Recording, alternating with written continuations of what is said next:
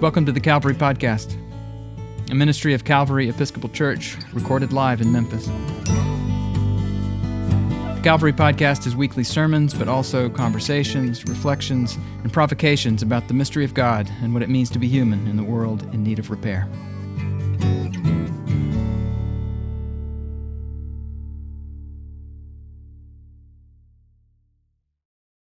Very courageously, I'm not going to preach on the gospel today, but instead 1 Corinthians.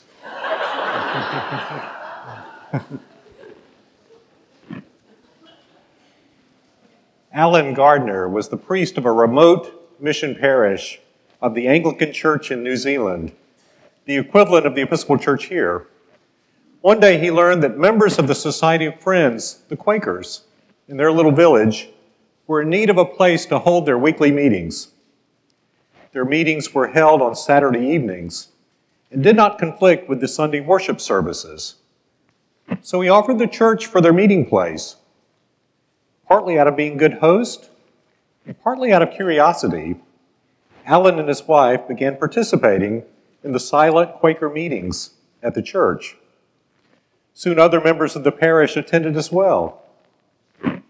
During that time, something surprising happened that went far beyond a simple space sharing arrangement.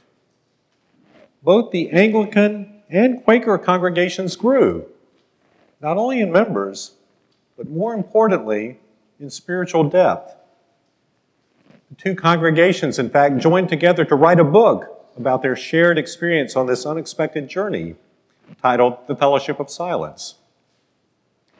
Cyril, one of the Anglicans, wrote, In that silence, week by week, hearts and spirits grew together in union before brains had learned to formulate concordant speech. I experienced the power which that silence held to unite people in the sense of the presence of God. There is a point in which all radiating lines of humanity's approach to God converge. That center is the point where we rise to the consciousness of God.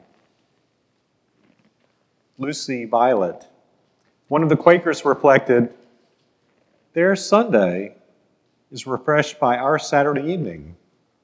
The two forms of worship seem to unite in a reality beneath and behind and above all forms, as two substances united form a third, different from each other, yet including both. In our epistle lesson from 1 Corinthians, the Apostle Paul saw the opposite happening in the church in Corinth. Instead of the growth, the Corinthians were reverting to infancy as they became embroiled in jealousy and quarreling. The church members were placing all their hopes, as well as all their identities, on their human leaders, Apollos and Paul himself. They were constantly looking inward in a divisive way.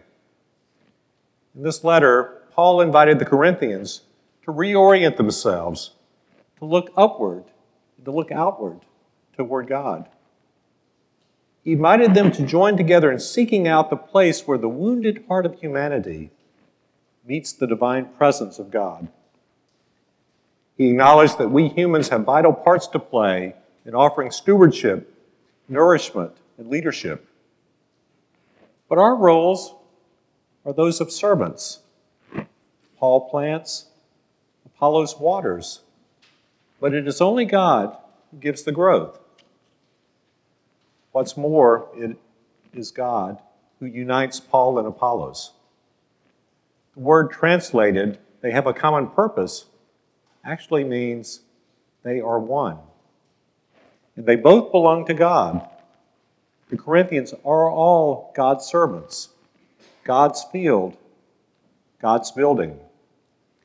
They're to be humble, they're to be organic, and they're to be structural all at the same time.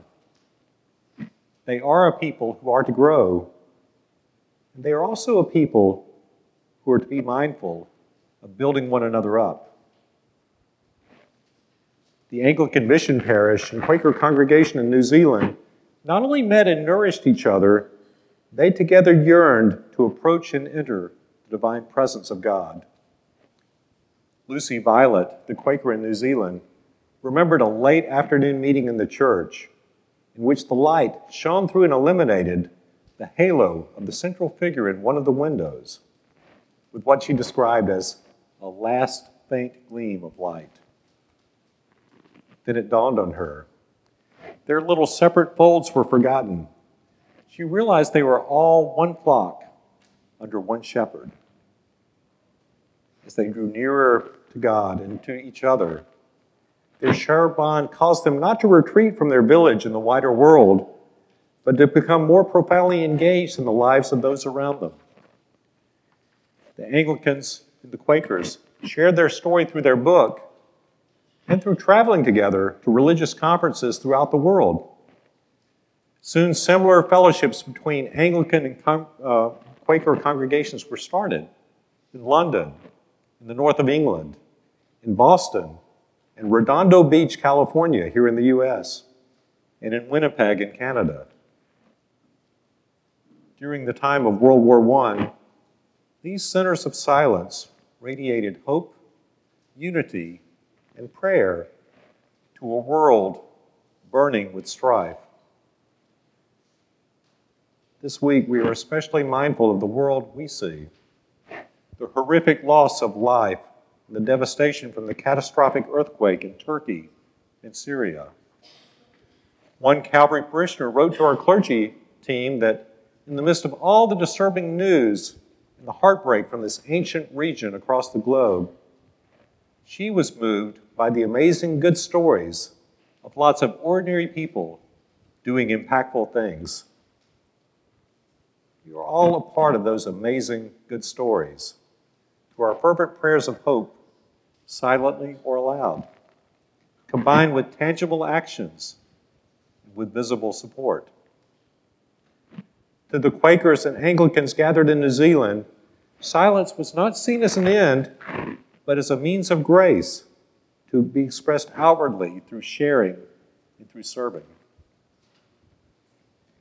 In a few moments, we will offer one of Christ's means of grace, holy baptism, to a beautiful little girl named McNeely. McNeely joins our circle of mystical seekers a circle in which we are also sought by the heart of God. Her parents and godparents will make promises on her behalf, promises that will draw her, draw them, and draw all of us into active listening and obedience to God. Lucy Violet writes, it's this attitude of active obedience that keeps our souls alert and makes the silence a living fountain, not a stagnant pond one of our prayers for McNeely today is that she becomes a living fountain. A living fountain. That was Paul's dream for the church in Corinth. Another prayer for McNeely is that she never loses her childlike sense of curiosity and wonder. And one final prayer for McNeely and for all of us.